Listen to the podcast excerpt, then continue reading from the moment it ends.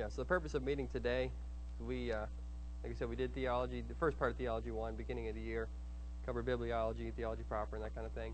Um, now we're jumping into Christology, or we already jumped into it. What, what month was it? I don't remember. It's been, it's been probably three or four months. Three or four months. It's, okay. Yeah. um, so now we're jumping right back in. So basically to review today, refocus and get a, the new motivation to study Christology, which really has become one of my favorite subjects. The more I get into it, it's an awesome subject. Have you ever taught anything on Christology? I'm sure you have.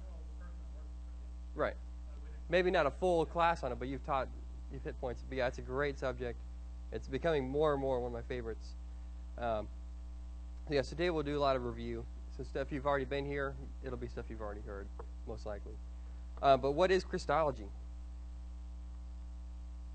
See, I can't ask a question unless it's on the board. All right?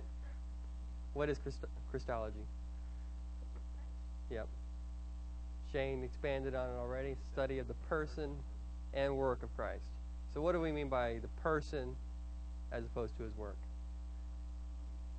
Who he is and where he came from. Yeah.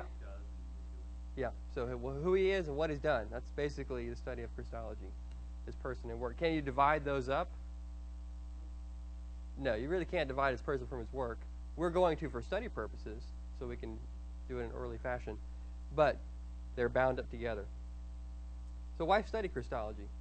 We answered this question a couple months ago or several months ago. But why is it good to study Christology?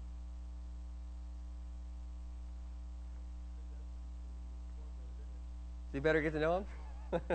yeah, you're going to be conformed to his image, and you're called to be conformed to his image. Great answer, yeah. One, one important thing is it guards us from reinventing heresies of the past. Because some of them can be subtle, can't they?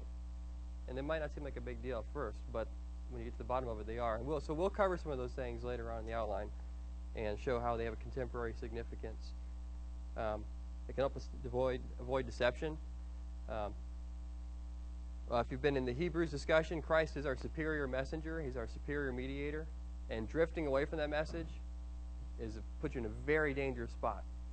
So paying close attention to that message, the message of the gospel, is extremely important. Um, it shows how Christ is qualified to be our sympathetic high priest. That's huge. And again, see who's in Hebrews on Thursday night? I think just Darren, Wendell.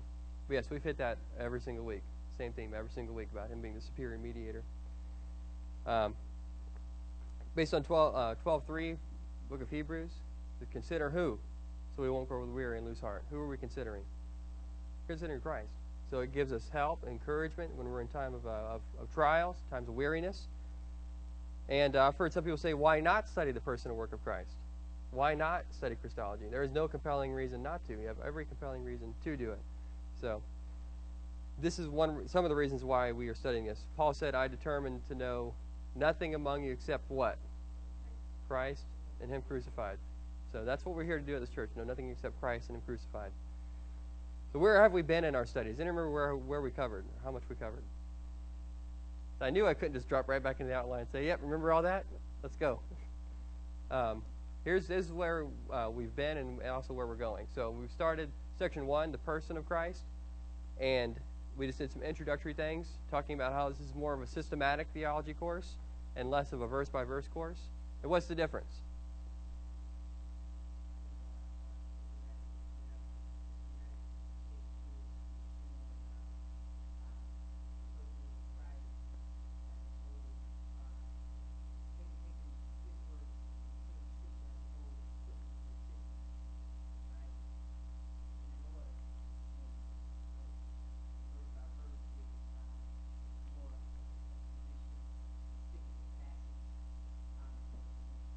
Yeah, it makes sense. So which one's better? yeah, both are important, aren't they? Both are very important. We do both at this church, don't we? We do surveys of the whole Bible, right? Then we do verse by verse studies. Sometimes it's preaching, sometimes it's discussions, and then sometimes it's putting it all together into a systematic package. So the thing to remember when you have a systematic package is it might not be a perfect package, but it'll just be a way to transport that truth so we can understand it, right? So so I say that because we might get to a verse of Scripture And that verse might apply to a different doctrine, right? But it also might have an implication for the doctrine of Christology. So, this is a systematic course. But yeah, so we've started the person of Christ, and eventually we'll get to the work of Christ. But right now, we just really got to the deity of Christ. And under the deity of Christ, we just started the biblical teaching about it, okay? And we'll review that. So that's where we've been.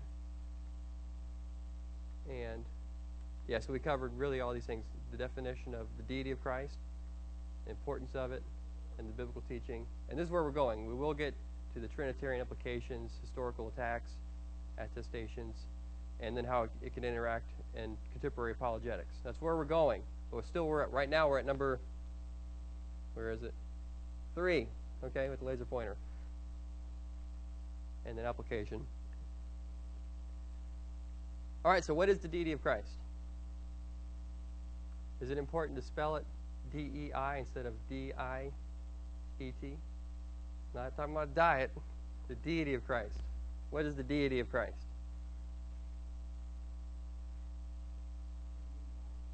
Him being God. Yeah, Jesus is fully God. Again, okay, we're doing review, so these are easy questions, but just want to get to where we are, uh, get back to where we were in the outline. Okay, so now it's going to get a little bit more deeper here. Can we prove? Can we prove the deity of Christ? Can we prove that he is God? Can we prove that Jesus is God to other people? Yes, no, and why? Of course, it's a trick question, but. no, we can't. The Bible can. You're talking about like an intellectual understanding of Jesus being God versus like a heart issue. Like maybe that's the difference. I don't know. Right. Yeah. First, my first question is intellectually, can we prove to someone on the street or on the USF campus that Jesus is God? Can we prove it? And what's preventing them from accepting it? Who's that? Heart change. So, how do we prove it? That would be the next question we could ask. From the Bible. Okay. Is the Bible internally consistent? Yes. Extremely internally consistent. Have you ever got to another system of, of religious thought or, or whatever and found that, okay, it's got some compelling things going on, but this is really inconsistent with that? Have you seen those things before? seen that in plenty of other religions. But is that the case with the Bible? No, it's internally consistent. So, but what about, uh, is there any archaeological evidence for the deity of Christ? Empty grave? Okay. Does that prove he's God? So, is that is archaeological evidence clear? Is it clear enough to prove the deity of Christ?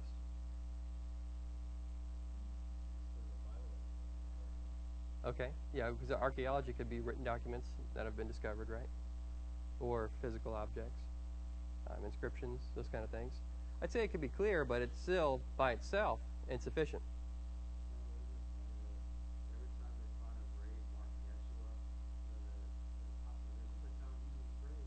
Yeah. Oh, really? Yeah. Was Jesus a common name back then? Yeshua? Yeah. Still is. And it's more apparent in Latin cultures than Jesus. But, uh, but yeah, Joshua today. A lot of Joshua's around here today.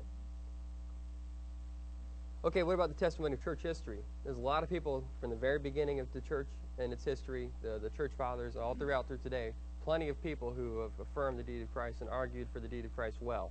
Is that sufficient to prove to the guy at USF campus that Jesus really is God? It's clear, right? They present clear arguments, but is it sufficient? I'd say it's insufficient. So, what we're getting at is we have to go to the Bible. You have to go to the Scriptures to talk about the deity of Christ. That's, that's where we go. It's really our first place we go, and it's the last place we go. Okay? We go to the Scriptures. And uh, we talked about that, about how we go to the scriptures in systematic theology. Uh, we read from Culver a statement that you have in your notes whenever you get them. It says we have to limit the discussion to what is necessary, clearly to tie Christology and its every aspect to Scripture. So we're tying all this back to Scripture. That's the ultimate goal. And that's where we have to go. So with this question, we'll go to the next one. How does the Bible present the deity of Christ? left it kind of ambiguous. But how does the Bible present the truth of the deity of Christ?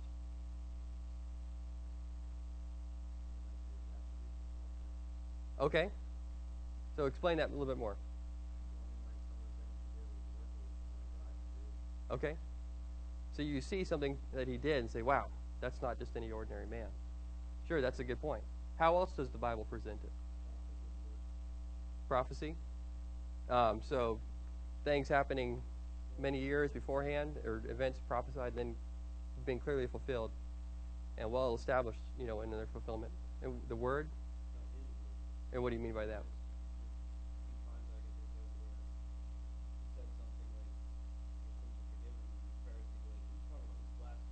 Okay.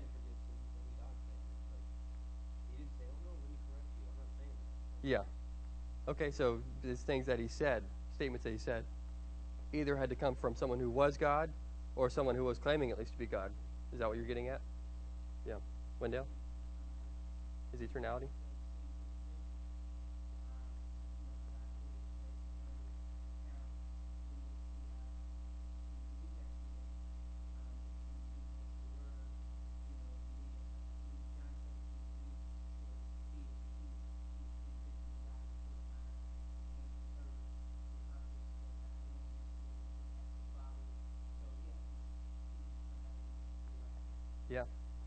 And again, where do you learn about his eternality? In the Word. So you go back to the Word every time. And that's where that has to be our battleground. That has to be where we go. Right, Miss Alice? God's Word every single time. That's the only way we're going to uh, to really understand it ourselves. That's the only place we can go to teach it. So on the one hand, just talking about how the Bible presents this teaching of the deity of Christ. On the one hand, Christ's deity is not merely an implicit doctrine implicit doctrine. What do I mean by implicit doctrine? It's implied. Okay, so what's an example of implied doctrine? Can anyone think of an example? The Trinity? Okay, explain what you mean by that. What I mean by that is the Bible doesn't say that God is one per, one being, three persons of equal, co-eternal and then eternal. We we imply from the holistic teaching of the New Testament uh, that God is the Trinity. Yeah. Not an overt statement. Okay. Yeah, so the word Trinity, that's that, that's one of the biggest things. The word Trinity is not in scripture, right? But everything um, everything behind it is there. Like Mike mentioned this morning. Uh, the Father, the Son, the Holy Spirit all being mentioned functionally, um, doing different things, but co-eternal, they're co-equal, and all deserve the honor and praise that God deserves. Um, but then we say the word Trinity. They say that word's not in the Bible. We say, well, we're trying to summarize things. Okay, so are there different levels of implicit doctrine in Scripture? The Trinity is, is something that no genuine Christian can argue against and still be a genuine Christian, right? Are there different levels of implicit doctrine? That's the next question. Like one being very important and one being very unimportant. What would be an example of a less important one? okay, that's one way of answering it. Yeah. What's something that we might argue about with other uh, with other believers? People that we do genuinely regard as believers, but baptism. Yeah, that's what I was. That's what I was thinking of. So with baptism, what would be the argument? Yeah, pedo credo. Pedo credo. so one is you're being baptized upon the profession or the you're, you're the creed, you know, of your faith, making profession of faith. And pedo baptism, you're being baptized as you're born into a believing family. Uh, so those that's that's an example of uh, an implicit doctrine. Now I think it's not explicit for sure, and do I think it's even implicit? No, but there's still some people who do regard it as such. But what I'm getting at is the deity of Christ is not merely an implicit doctrine, is it? It's very clearly taught, very clearly taught. And I'll read you also what Robert. Okay, Robert Duncan Culver. He's becoming one of my favorite systematic theologians. He's really, uh, really thorough.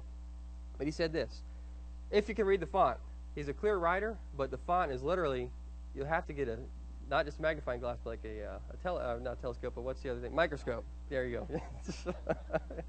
Unless you're reading from a really far distance, and then you can get the telescope. You know. so, but he said this: the deity of Christ is not an inference derived from cumulative evidence gained by inductive Bible research. So it's not just an inference. Okay, he's saying it's something more than that. Rather, it's derived from statements concerning him in the Bible. The references are so many and their meaning so plain that Christians of every shade of opinion have always regarded it, its affirmations as an absolute and indispensable requisite of the faith. So, something, the deity of Christ is clearly taught in Scripture, plainly taught. And you can't get away from the Bible if you're trying to read it honestly and say, well, I'm not really sure about the whole deity of Christ thing. It doesn't seem to be very clear about that. Kind of asks you know, uh, Bible experts some more questions about that to see if Jesus is really God. If you're reading the Bible for what it is, it's going to clearly teach it. But on the other hand, the Bible is not a detailed textbook on the deity of Christ, is it? A detailed textbook. So it's not a systematic theology of the deity of Christ. So Culver also says this is not talking about the guy who has the chain of restaurants with ice cream and the butter burgers and that kind of thing. Not that Culver's. But this is a theologian. The New Testament nowhere goes out of the way to announce the deity of Christ. Rather, it's usually presented incidentally as something everybody on the inside of the Christian movement already understands. So why what does that mean and why is that significant? Yes. So he says the deity of Christ is usually presented as something everybody on the inside of the Christian movement already understands. So if an author is writing, an author of scripture is writing to a group of believers, in a way he's already assuming that those people already understand the deity of Christ and they, they believe it. So in other words, it's, it is a given in many ways, isn't it? Why is it important to say that? It's fundamental and foundational truth. Amen, Ms. House? You can't be a Christian without it. It's, it's a given. It ah, yes, would give an answer to someone who says, well, why doesn't the Bible have like this whole systematic Ah, on this? yes, yes. Kind of like why didn't Jesus uh, talk about like how, how homosexuality is a sin? Well, because it's an obvious given from his belief in the Old Testament. Yeah. Yes, and that's that's really where I was going with it. So if you, especially if you're talking to an unbeliever, because really what's at stake when you're talking to an unbeliever is what? It's Christ and His person and work, and you're trying to convince them that you have to have Christ, or else you're going to spend an eternity in hell. So this is what's at stake. So there might be saying, well, the Bible never says Jesus is God. Does it ever say that? Does the Bible ever say, quote, Jesus is God? And now let me explain three points to help you understand that. It doesn't say that, does it? It says everything but that, though, doesn't it? It just assumes that it's, a, it's such a plain doctrine that believers know it. Okay? That's where we're getting at that. Also, I say that to, to say this. As we study both the Old Testament and the New Testament on this subject, we'll discover that the deity of Christ is not just some kind of some myth that Jesus' followers made up after he died. Have you ever heard anyone accuse the Bible of that? I've heard it plenty of times. That's growing in its popularity of, of people attacking the scriptures. They say, okay, I read the scriptures, I was honest with the scriptures, and yeah, these guys believed that Jesus was God. But they just made it up. Have you ever heard anyone say that? Yeah, I, have heard plenty of people, and you'll you'll start to hear that more and more. Bart Ehrman, you'll he that's one of his favorite arguments. Uh, he was one of those guys who grew up in a conservative Christian family, uh, went to Moody Bible College, but eventually went to Princeton, I believe, and became a liberal liberal scholar. And now this is his main accusation because he can't get around the fact that the Scripture teaches Jesus is God. Can't get around that. So what does he do? He says, ah, they just made it up. Therefore, this is no longer it's not it's not a divine book. That's his argument. But the way it's presented, it doesn't lead you to that conclusion, does it? Especially looking back into the Old Testament because they're not making it up back then. Like, what about whenever Isaiah prophesies about him being the mighty God, the wonderful counselor, Prince of Peace? Is he just making up some kind of myth because he loved Jesus? I mean, he was hung out with Jesus, so he figures, okay, we'll call him God now. He wasn't even around Jesus in person in the flesh, okay? So th- that's what I'm getting at. The way the Bible presents this doctrine is not just some kind of myth that they could have made up, okay? Steve?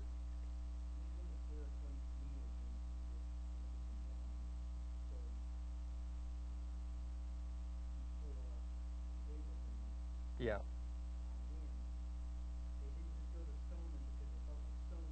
Yes. Yeah. Yeah.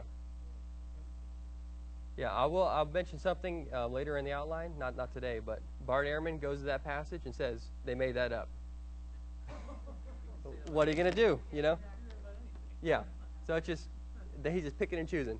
But he can't get around the clarity of Scripture. He can't get around it. When you read the Bible for what it's it's very clear about the deity of Christ. So again, I think you all are on the same page with me. So it's a matter of direct revelation from God, this idea of deity of Christ. It's not just an arbitrary conclusion a few friends of a dead guy made up, okay? It's not what it is. So the main point I'm getting at here, I'll repeat it again, is that anyone reading the Bible honestly has to admit that it clearly teaches the full deity of Christ. Unbelievers may disagree with that conclusion. Nevertheless, the Bible clearly and unequivocally makes that claim. We can't get around that. So this is where we're going. We're going to the scriptures for our knowledge about the deity of Christ. So, the biblical teaching, that's where we were at point three earlier. What acronym did we use last time? If you've been in Fundamentals of the Faith, you should remember this. Hand, or hand. Yeah, hands. So, okay, well, we'll get it. We'll get it. So, uh, let me see where is it? Yeah, hands. So there we go. on the board. And if you have your outline with you, and whenever you get it, it's 1.3 in the outline, okay? That's, that's what that number means. I'm going to turn back to where I was here. Okay, yeah. Now, I, that's not my hand. I don't know whose hand that is, but it's there on the board. But what are what's the H-A-N-D-S acronym? I'm getting it from this book. It's a book I recommend. It's Layman's uh, book on the deity of Christ. And this, that's, they based it, this book on that outline of H-A-N-D-S really helpful way of remembering it because obviously y'all remember it too. So now what's the H? Yeah, Jesus shares the honors of God. And then what's the A? Yep, attributes. Has anyone heard this before? Okay, I know y'all have FOF, but um, and N names.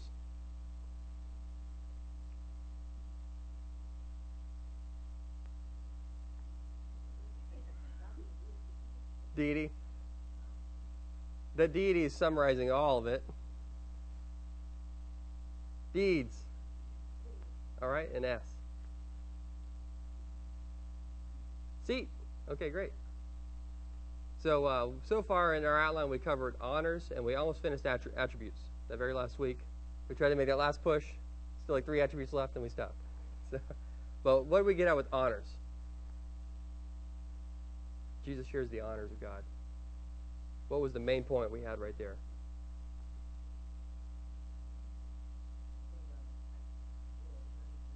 Sure. What's that? Okay.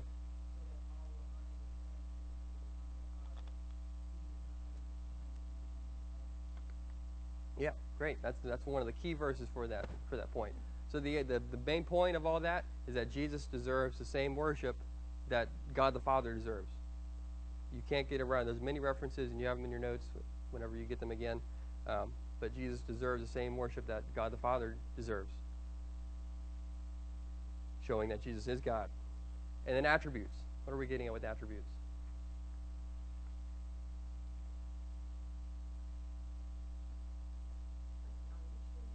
Yeah.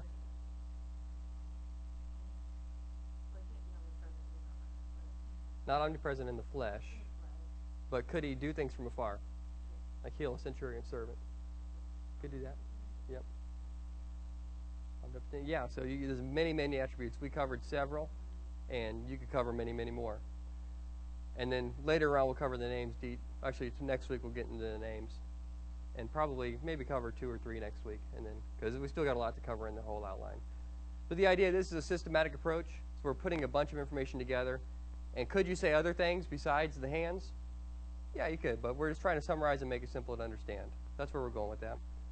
Um, so, yeah, that's where we are right now in the outline. Jesus shares the attributes of God. So, we mentioned a few. David already mentioned, and Wendell already mentioned the pre existence, eternality of Christ. And, and, and Steve mentioned the John 8 reference, where before Abraham was, I am. And in the beginning was the Word, and the Word was with God, and the Word was God in John chapter 1. And omnipotence, he's all powerful. Even the wind and seas obey him. He could do anything. He's omniscient. omnipresent. Again, not in his flesh, but we read some references on that, and we have the outline. Immutable, he's unchangeable. He doesn't change. Jesus Christ, Hebrews 13, is the same yesterday, today, forever. And impeccability, that's where we stopped. So, does anyone have the outline? Okay, great. So, you have the references there, and now we'll take our Bibles and we'll look at some references. And last time we asked what impeccability means. And I had a multiple choice question. It's a test. See if you can pass it. Does it mean you never show up late to work? Impeccable timing. Does it mean that? Have you? Never mind. Does it mean you're an iron feathered chicken? You can't be pecked. Pecking order. Okay. Oh, yeah. Is it a place at the top of the pecking order? Hmm. Is it an inability to sin? Perfect sinless.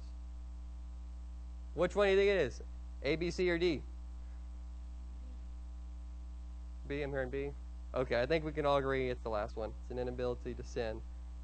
Perfect and sinless. It's from some Latin word that I don't know. Okay? Peccability. I know it's a restaurant. I'm kidding.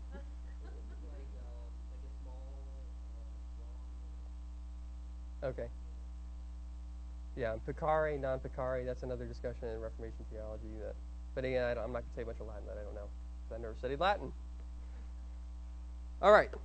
And this is repeat for Darren and Wendell because they've been in Hebrews, and we really talked hard about this, about his impeccability. Um, some heated discussions, right? Back and forth as we're sitting here in a circle. Um, so, could his could uh, Jesus' temptations have been real if he couldn't have sinned? Okay, I agree with you, sure. But what do you say to someone who thinks, okay, if he couldn't have sinned, he couldn't have really had real temptations? And I'll say this, or ask this Does the Bible teach that he was tempted? Yes. In every way, as we are? Yeah, without sin. And that's the key reference for this idea of impeccability. Wendell?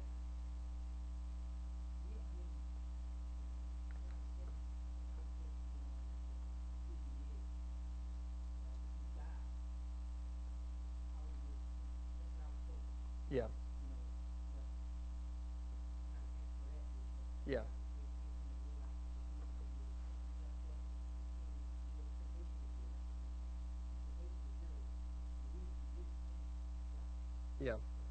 But I see I foresee someone responding saying, "Okay, I believe he didn't sin, but why make such a big deal about his temptations?"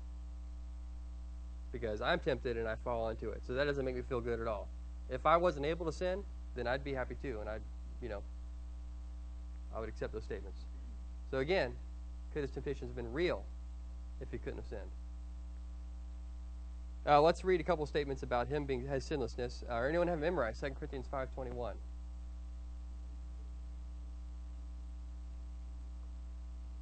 In him. So yeah, clear clear statement on his sinlessness. Thank you, Wendell. And then, so it teaches us that on one hand. On the other hand, it does teach us that he was tempted. And I'll read for you Hebrews 4 14 to 16. Therefore, since we have a great high priest who has passed through the heavens, Jesus, the Son of God, let us hold fast our confession. Because we do not have a high priest who cannot sympathize with our weaknesses. We do have a high priest who's able to sympathize with our weaknesses. We have one that was tempted in all things, as Shay mentioned, as we are, yet without sin. Therefore, let us draw near with confidence to the throne of grace, so that we may receive mercy and find grace to help in time of need. So we'll bring it. We'll bring it here. This is where we left off last time. Who faced the greater? Who faced temptation greater? The person who fell into it, or the person who withstood it? Yeah, that really gets to the bottom of our answer there. The person who did not fall into the temptation but endured it to the very, very end. That's the person who felt the full weight of the temptation, isn't it? And that's where we have to leave it. The person who just falls into it he only felt the beginning of the temptation, didn't he? Felt real strong, and then he boom fell. The person who endured to the end, the only person who's never fallen in temptation is is Christ, but he felt that to the very end.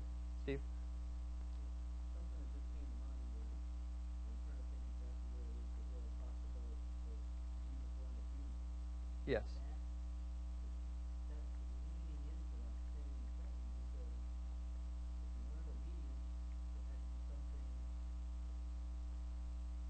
Yeah, something that was some real things that were tempting him in the process. Is that what you're getting at? Yeah. Yeah, so he did face real temptations, and from that we do draw great encouragement, don't we? That he went through what we went through, but faced it to an even fuller extent than we do.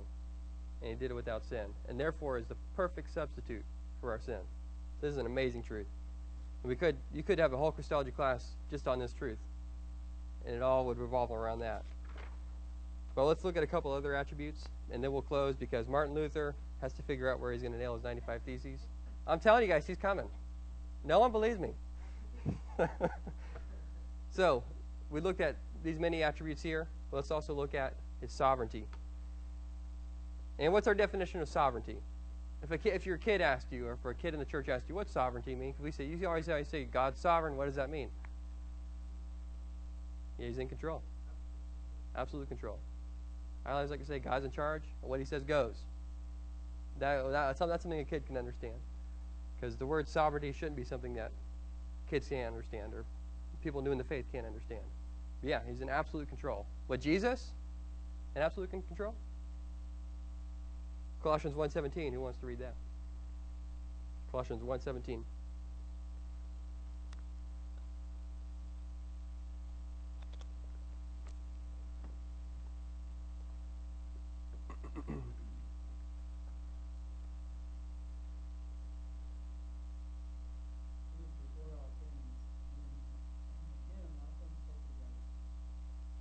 before all things, all things hold together in him.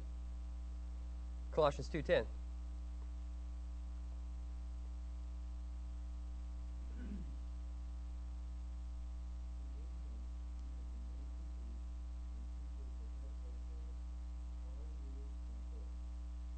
Rulers and authorities are pretty powerful, right?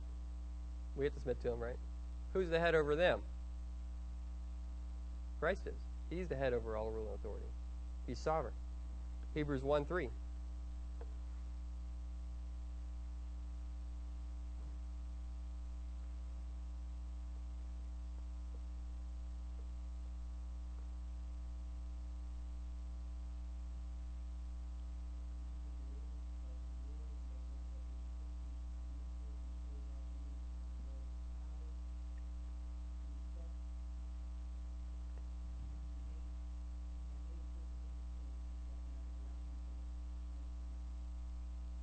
Yes.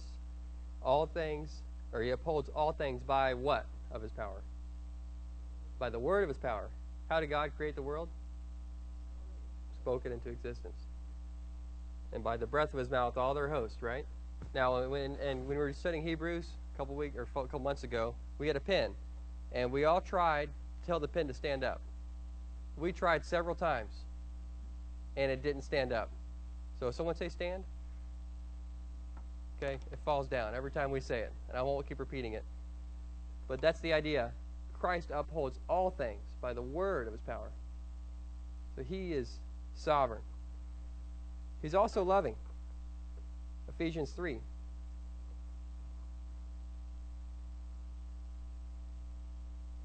In Paul's prayer for the Ephesians, someone reads uh, Ephesians 3 17 through 19.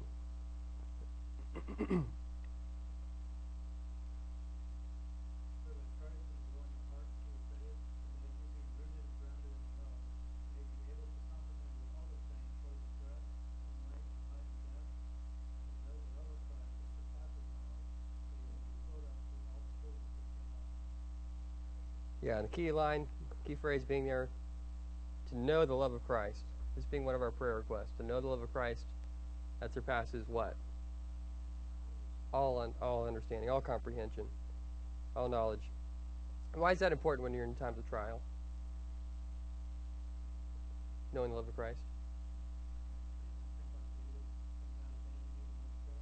Yeah. Because his love goes past the limits of our understanding. And our understanding is very limited.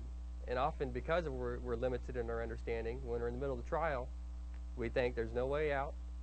Or we start thinking, because we're in a trial, that God's mad at us, right? So we have all these lies we start believing. But understanding more and more the love of Christ and knowing that it's going to go past our comprehension and however much our intellect is telling us we're in deep trouble here and we're never going to get out, we have the love of Christ that surpasses that and overrides that. We still experience his love. And then holiness. And we'll wrap up with this. Uh, Acts 3 14 to 15.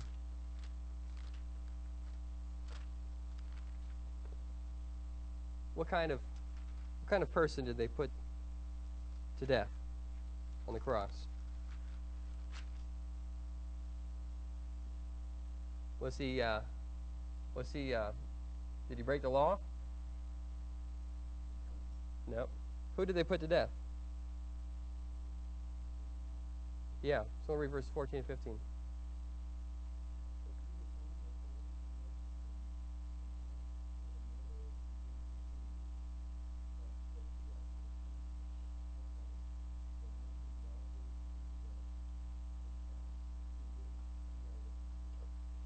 Amen. So, those are his attributes. Those are some of his attributes. And what do all these attributes prove? Could any of these attributes be ascribed to just a mere man? So look at the list again. Remember this idea of incommunicable and communicable attributes? Which, uh, which ones are incommunicable and which ones are communicable? First one, preexistence and eternality. That's incommunicable. We don't share that with God. Omni- omnipotence. We think we do, but we don't. Omniscience. We share that with God. We think we do, but we don't. Omnipresence. We wish we did, but we don't. Immutability. We some pretty steady people, but nope, we're not unchangeable. Impeccability. No. Sovereignty. Okay, but there are a couple, at least in this list. Love. We're called to be loving, right? But do we have perfect love like Christ? Do we have love that surpasses all understanding like Christ? We're, we're called to mirror it, but no. And holiness and righteousness, we're called to mirror that too, aren't we? Yeah, work out your salvation with fear and trembling, and to be holy because He is holy. We're called that. But who's perfectly holy? Who's perfectly righteous? Only Jesus. So all of these attributes pointing to the deity of Christ. So that's why Jesus shares the the honors of God. He's all the worship due to God the Father is due to God the Son. And all the attributes that God the Father possesses, God the Son possesses. Jesus is God. This is proving his deity. Next week we'll do the names, and then we'll see how far we go after that. Um, any questions? No, not this week. Um, I mean, I recommend. I'm using a bunch of different systematic theologies for this. I've, I couldn't find just one that I wanted to use, so I just picked a bunch and I'm putting kind of putting them all together. That's the one I yeah that's the one we're going to be reading if, if I suggest. And if I suggest something else, I'll print it for you. That way, because I know every, who doesn't have Grudem. Wow. Okay.